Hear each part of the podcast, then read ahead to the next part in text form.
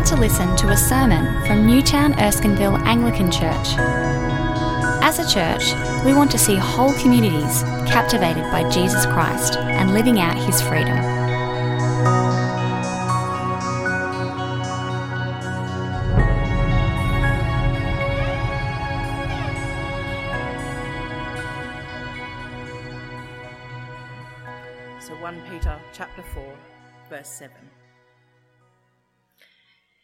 The end of all things is near.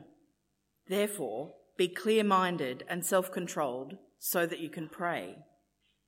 Above all, love each other deeply because love covers over a multitude of sins. Offer hospitality to one another without grumbling. Each one should use whatever gift he has received to serve others, faithfully administering God's grace in its various forms. If anyone speaks, he should do it as one speaking the very words of God. If anyone serves, he should do it with the strength God provides, so that in all things God may be praised through Jesus Christ. To him be the glory and the power forever and ever. Amen. Thanks, Joe. Good morning. Good to be with you. Um, let me pray as we come to God's word. Father God, we thank you and praise you for the great privilege we have of coming to your word this morning. We ask that you would speak to us um, through your word and by your spirit, that we might be people who truly follow you in all that we do. And we ask this in Jesus' name. Amen. Well, I want to suggest to you this morning that Christians are future people. I know we're often thought of as past people. Uh, just look at the building we're in. 1874. Um, we seem to have a long past. We sometimes wear weird costumes, and certainly uh, in a progressive set of suburbs that we live in, we're seen as having really weird ideas that come from the past. But the truth is, and the Bible tells us, that we are future people. Now, that's important because sometimes even we can be captured by the past. We can think of things as they were and become comfortable and think, well, this is the way it should be and this is the way it should stay and this is the way we should continue. And yet, actually, we're future people. And we see that displayed for us in the passage that we're going to be looking at this morning from 1 Peter chapter 4. And I want to think about three things. I want to think about the power to be a future people, the plan to be a future people, and the purpose of being a future people. Come with me to um, 1 Peter chapter 4 verse 7. Somewhere my notes have disappeared. Okay. Oh, that's interesting. Just have the, the passage in front of you. That will work. The passage begins this way. Um, and we'll just go back. The passage begins this way. The end of all things is near. Now you might remember a couple of years ago we had this great picture, which was going to be on the screen. A great picture of Roger Fitz standing out on King Street in his clerical collar, holding a sign in the middle of King Street saying, the end is nigh. The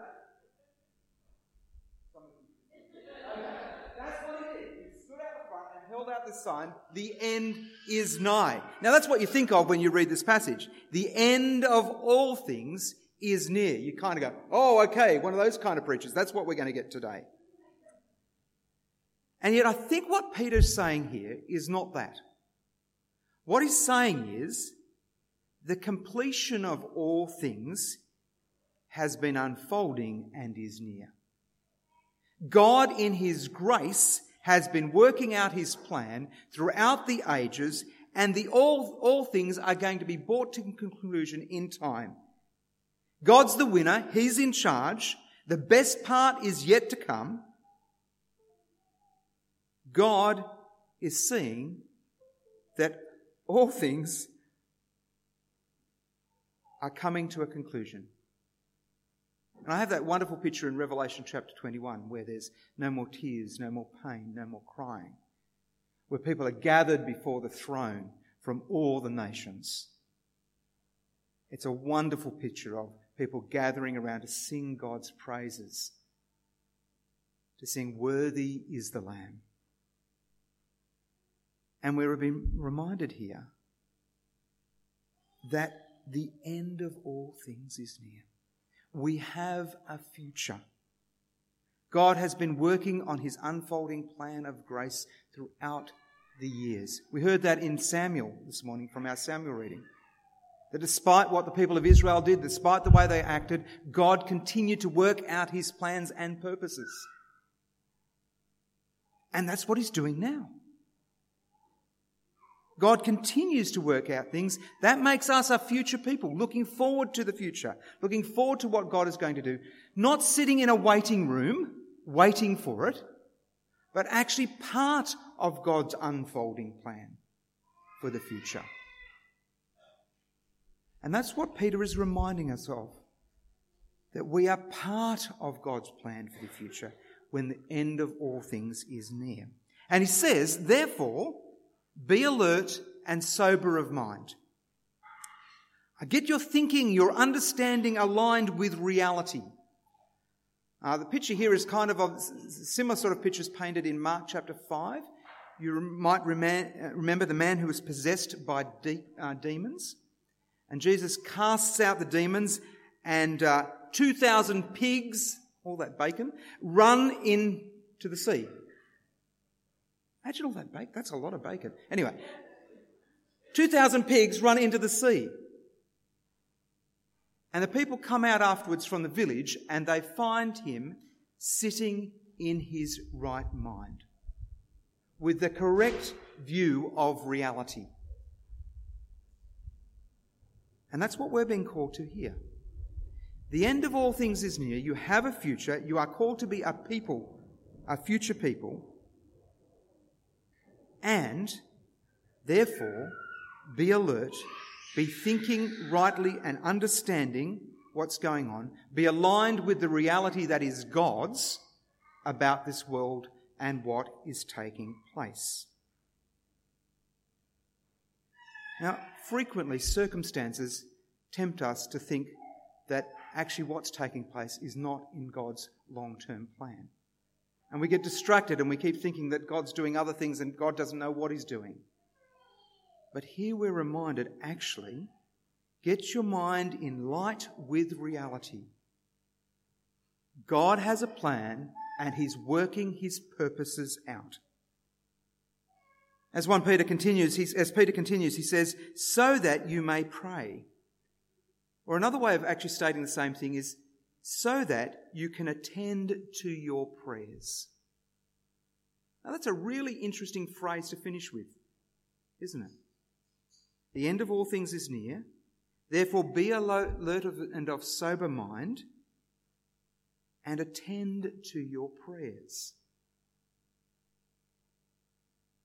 One of the most difficult and yet beautiful steps in our maturity as Christians, as disciples of Jesus, is embracing the fact that we have a range of disabilities within our own life.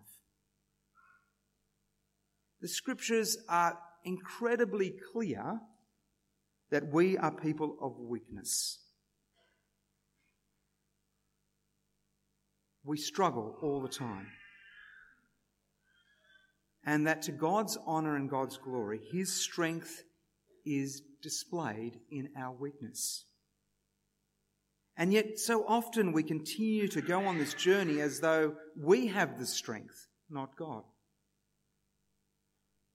We act as if He is not our strength. And so, this attention to prayer, this attending to prayers, in light of God's ultimate plan, in light of what He's working out, calls us to embrace our weaknesses, to live in light of our weaknesses, to come before Him and trust in His provision, His love, His presence. Prayer is one of those rhythms of life that calls us to remember the reality that is, that we live and breathe and move in Him. It calls us to come before Him and fall on our knees and say, We cannot do this by ourselves. And as we pray, we are shaped into the likeness of God. Remember what Jesus said to his disciples when they asked what to pray? He gave them the Lord's Prayer. And if you think about the Lord's Prayer and what it has to say, it's a way of shaping us. It's a way of us adjusting our reality, adjusting what we see as reality, adjusting the way we see things to be more in line with what God is doing and has done. So that we can look into the future and understand what is going on. And so, in many ways, it's not a surprise that Peter calls us to this idea of attending to our prayers because it takes us to our knees, recognizing the weakness that we have, recognizing our dependence on, what, on God in all things, because the end of all things is near. Well, as Peter continues to speak, we move from thinking about the power of being a future people to the plan of being a future people. One of the, const- one of the things I have difficulty with sometimes is connecting that God's big story with my own life. It feels like a gigantic thing. I can be a future people. Okay, what does that actually mean? How does God's plan unfolding throughout the centuries and throughout time what does that look like for his church? What does it look like for his people? What does it look like for me? How does that actually work? And one of the challenges I think we have is connecting ourselves with that big picture.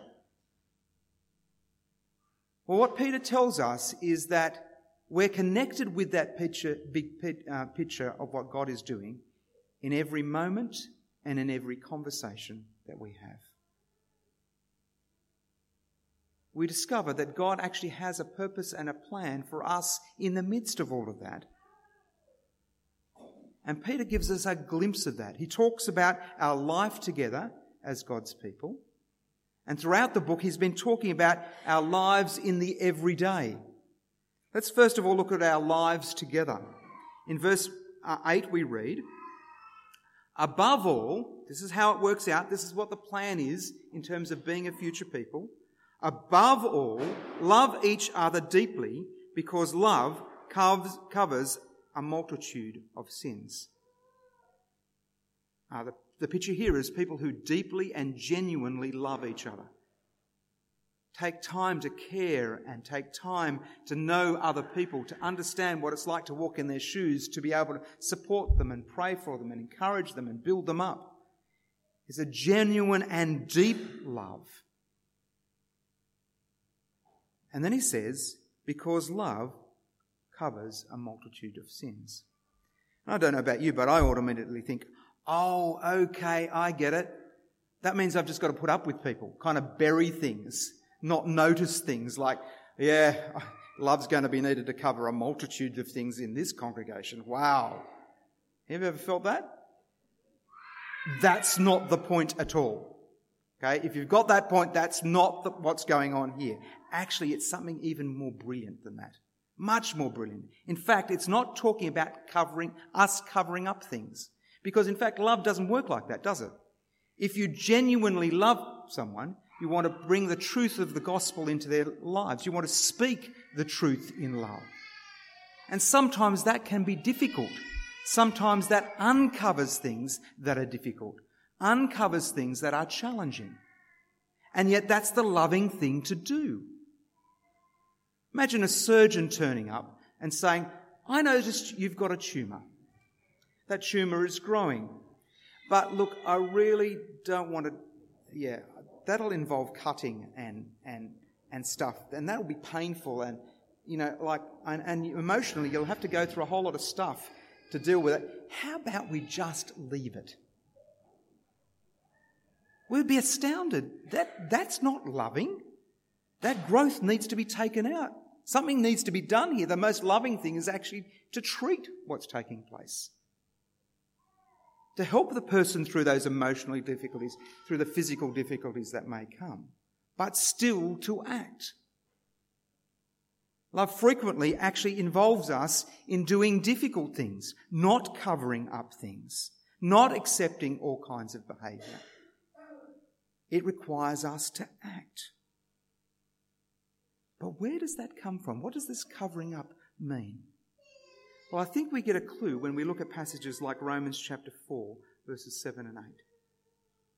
Blessed are those whose transgressions are forgiven, whose sins are covered.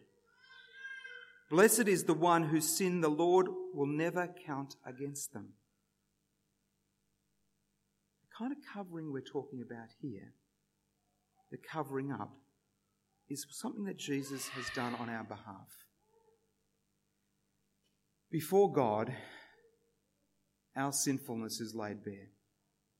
It's clear that we've sinned against Him, against others, against our world. But because we were stripped bare in front of God, Jesus was taken to the cross and laid bare on the cross for our transgressions, so that we might be forgiven so that we might be covered with his righteousness. That's the kind of covering that we're talking about here. Because love covers a multitude of sins. It's speaking about Jesus' love for us in his death. It's speaking about what Jesus did on our behalf. And it's because of what Jesus did, and in light of what Jesus did, and as that sinks deep into our hearts, that we love because he first loved us. When we're called to love each other deeply, it's because of the sacrificial love of Jesus and what he's done for us. For the way he's covered us in his death, for what he's done uh, for us, and the way he's clothed us in his righteousness. And it's in light of that that Peter can then go on to call us to think about what it means to act that out in love towards one another. And so in verse 9, he continues offer hospitality to one another without grumbling. Um, open your home. Let people come in, have a meal together. And don't do the classic thing afterwards like, oh, really? Did we have to have them? You know, that kind of, oh, did you hear what they sent? No, no. Welcome people openly into your homes because of love. And so we have eat, pray, love. Did you notice? Actually, it's the other way around, isn't it? Pray, love, eat. And actually, that, that, that, that's important because it means that we're actually dependent on God's grace as we love and as we eat together. Verse 10 then goes on to say a bit more. Each of you should faithful stewards. This is God acting in history because the end of time is near. And we're called not to sit in a waiting room, but to act as stewards of God's grace in its various forms. We heard the great illustration with the toolbox here earlier how God wants to use us individually and differently in different purposes and different ways. And guess what? We have a ministry fair afterwards. No accident that we have this passage, but ministry fair afterwards that's thinking about how we might act and continue to serve one another in various ways. Peter has two things in mind. He thinks of speaking and he thinks of doing. And he calls us to act in those ways, in the ways that God has called to us uh, to act, to use those gifts because God has given them to us. And it's a beautiful picture he paints of what it means to be God's people who think about the future. Now, can I say, I'm just filled with, filled with thankfulness and joy uh, with our congregations. I just see people serving all the time. I'm going to mention a few here. It's not everybody, and it's not my favourites, okay? So I'm not trying to do that. I'm just trying to say God is so gracious towards us and He's given us so many gifts as a church. It's wonderful to see how people are using them.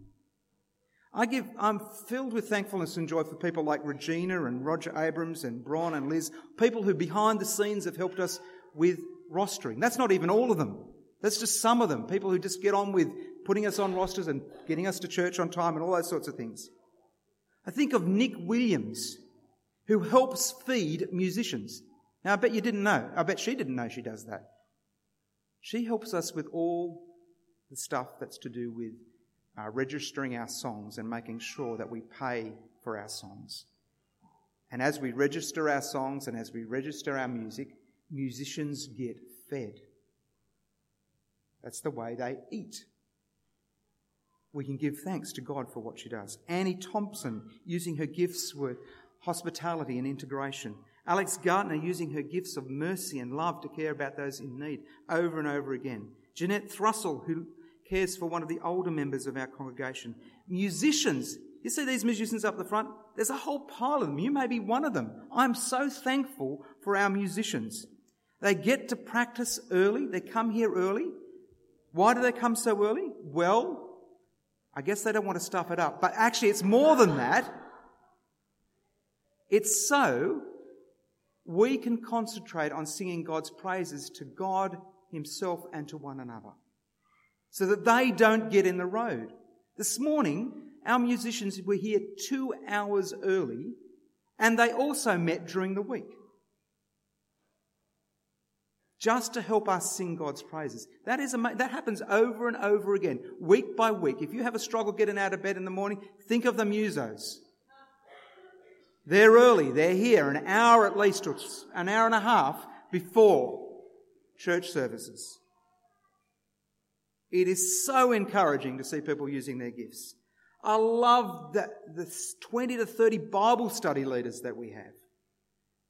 The opportunities for us to meet in people's homes. I love the hundreds of meals that have been served uh, from women at Erko and Newtown and other places, just, just supporting and caring for people, just genuinely in the background, making sure people are looked after in their time of need. This year, did you know that people in our cottage church, the smallest congregation, not the richest congregation by any means, paid someone's airfare back to Germany so they could fi- uh, visit their daughter who was in significant, who had significant health issues. They cared for someone in their in cottage church just like that. Out of their limited resources, they were generous. And of course, there's so many other things. There's We Belong, there's uh, bikes for asylum seekers, there's kids ministry, there's people like Susan Balhomer. Have you, did you know that she's giving us a, about a day a week to coordinate community care? And we're just seeing things grow in leaps and bounds. Think of people like Emily Della. Did you know that next year she might have a little bit more time and space so this year, she started planning for that. She started preparing to become a scripture teacher next year. Imagine that, someone thinking that far ahead. In two years' time, I want to do this, so next year I'm going to do this. Isn't God great? The people He's given us, the way He's been raising up people to use their gifts in love for one another as evidence of God's grace amongst us. Just this week, Matt Cox, one of our wardens who puts hours and hours in anyway, took another half day off work to come and help us think about a master plan for both our sites. These things are happening all the time, and I probably haven't mentioned you, but you are too serving uh, in so many different ways. It's so wonderful to see that we are acting as a, peop- a people with a future, a future people in our life together. It is a marvelous thing, and can I encourage you to keep doing it? It brings so much joy to those who you serve. And we can sing God's praises because of what you're doing. But you know, Peter actually, as he unfolds all of this, doesn't only speak about the church. In this part of the, uh, the epistle, he's speaking specifically about the church, but throughout the book, he actually has an insight as to what it means to live in this world as well. And I just want to mention briefly uh, his vision there. He says, um, Live such good love, lives amongst the pagans that though they accuse you of doing wrong, they may see your good deeds and glorify God on the day that he visits. What it means for us to be a future people is not to only live with one another, but to also have a, a, view on what's taking place in the world around us. To live such good lives that even though people might accuse us of doing good, doing wrong, we will still bring glory to God in the end. And I just love seeing that unfold too. I could give you lots and lots of stories of why people are doing that. Let me just mention one to you this, one this morning. Throughout, the, throughout this year, Alex and Jill have been, two doctors from our evening congregation, have been doing Gotham. And they've been thinking all year about how uh, their lives are shaped by the gospel of grace. Uh, Gotham's a wonderful program to think about that and to think about how that might shape your workplace and what you do in your workplace. Sadly, they're moving on to Dubbo next year. But guess what? Just week, this week I heard that as they thought about what they were going to do in Dubbo, as they thought about what it meant for them to be GPs in Dubbo, what shaped their thinking? The gospel of grace. The decisions that they made were because they are a future people. They understood what it meant to serve in, to serve in that community. They've made decisions about where they'll live and how they'll work and what they'll do based on how God's grace can be evident in what they do and how people can come to know and love Jesus. That's what we're all called to do in all of our lives, in everything we do. As Matt mentioned earlier, we are in a unique place as a church. Our research has shown that we're pretty central to quite a lot of different things. And we're pretty central to a place that wants to subvert the narratives of this city. Keep Newtown Weird tells us that we would like to challenge the assumptions of life that are in our city. What a better place to be if future people, filled with grace, committed to seeing whole communities captivated by Jesus Christ and living out his freedom. Wouldn't it be wonderful to subvert the narrative of this city with the gospel of grace? To see people moving out from here like a river. You know that picture of Ezekiel's river in uh, chapter 47, where there's a picture of salty water bringing fresh life wherever it goes, and healing and branches and water being drunk, where there's people coming to life as the result of God's power and grace through them. Or wouldn't it be wonderful if we were a church where people flowed out into our city and into our world, where we change the narrative of this world? Whereas a future people, through our conversations and through our actions, we brought the gospel to bear in people's lives.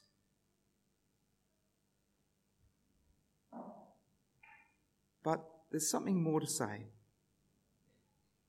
That may be true. We can be part of God's purpose here in what we say and the way we, we live. But there's a purpose of being a future people. Uh, this week I met a man called George Savvides. Uh, he was uh, in charge of Medibank and managed to bring it from a not-for-profit organisation to a very profitable organisation. Now, whatever you think of that process, uh, he led a whole organisation to change its shape and its future. And one of the things he said is, when he took over the organisation, it was an insurance company. And people believed that its purpose was to insure people. He said, but through the process, they discovered that the purpose of their company was not insurance, but it was for better health. They wanted to see people with better health. And he said, once they made that switch from we're an insurance company to we're a people for better health, the whole company transformed. Because suddenly people had a purpose. Now, you may not agree, and there may be other things going on, but you can see what he's getting at, can't you? you can see that if you have a purpose, all of a sudden, you can serve in completely different ways. And so Peter says this If anyone serves, they should do so with the strength that God provides. Remember, God provides the strength for us to do this. Embracing all our weaknesses, coming before Him in prayer, acknowledging what Christ has done, clothing us in His righteousness. But listen to the purpose of this. It's not for our glory. It's not so that we can say Newtown, Erskineville Anglican churches have done amazing things. It's not about that at all. It's so that in all things God may be praised through Christ, through Jesus Christ. To him be the glory and the power forever and ever. To him. That is our driving purpose. So that people may praise God, that we may praise God through Jesus Christ, that His glory may be recognized, that He may have the power forever and ever. It's about Him, it's not about us. And so this morning I invite you, as we consider these things together, as we think about what 1 Peter has said, to come to your knees and to pray, to entrust yourselves to the one who knows our future, to love, yes, to eat, yes, to serve, yes, so that in all things God may be praised through Jesus Christ.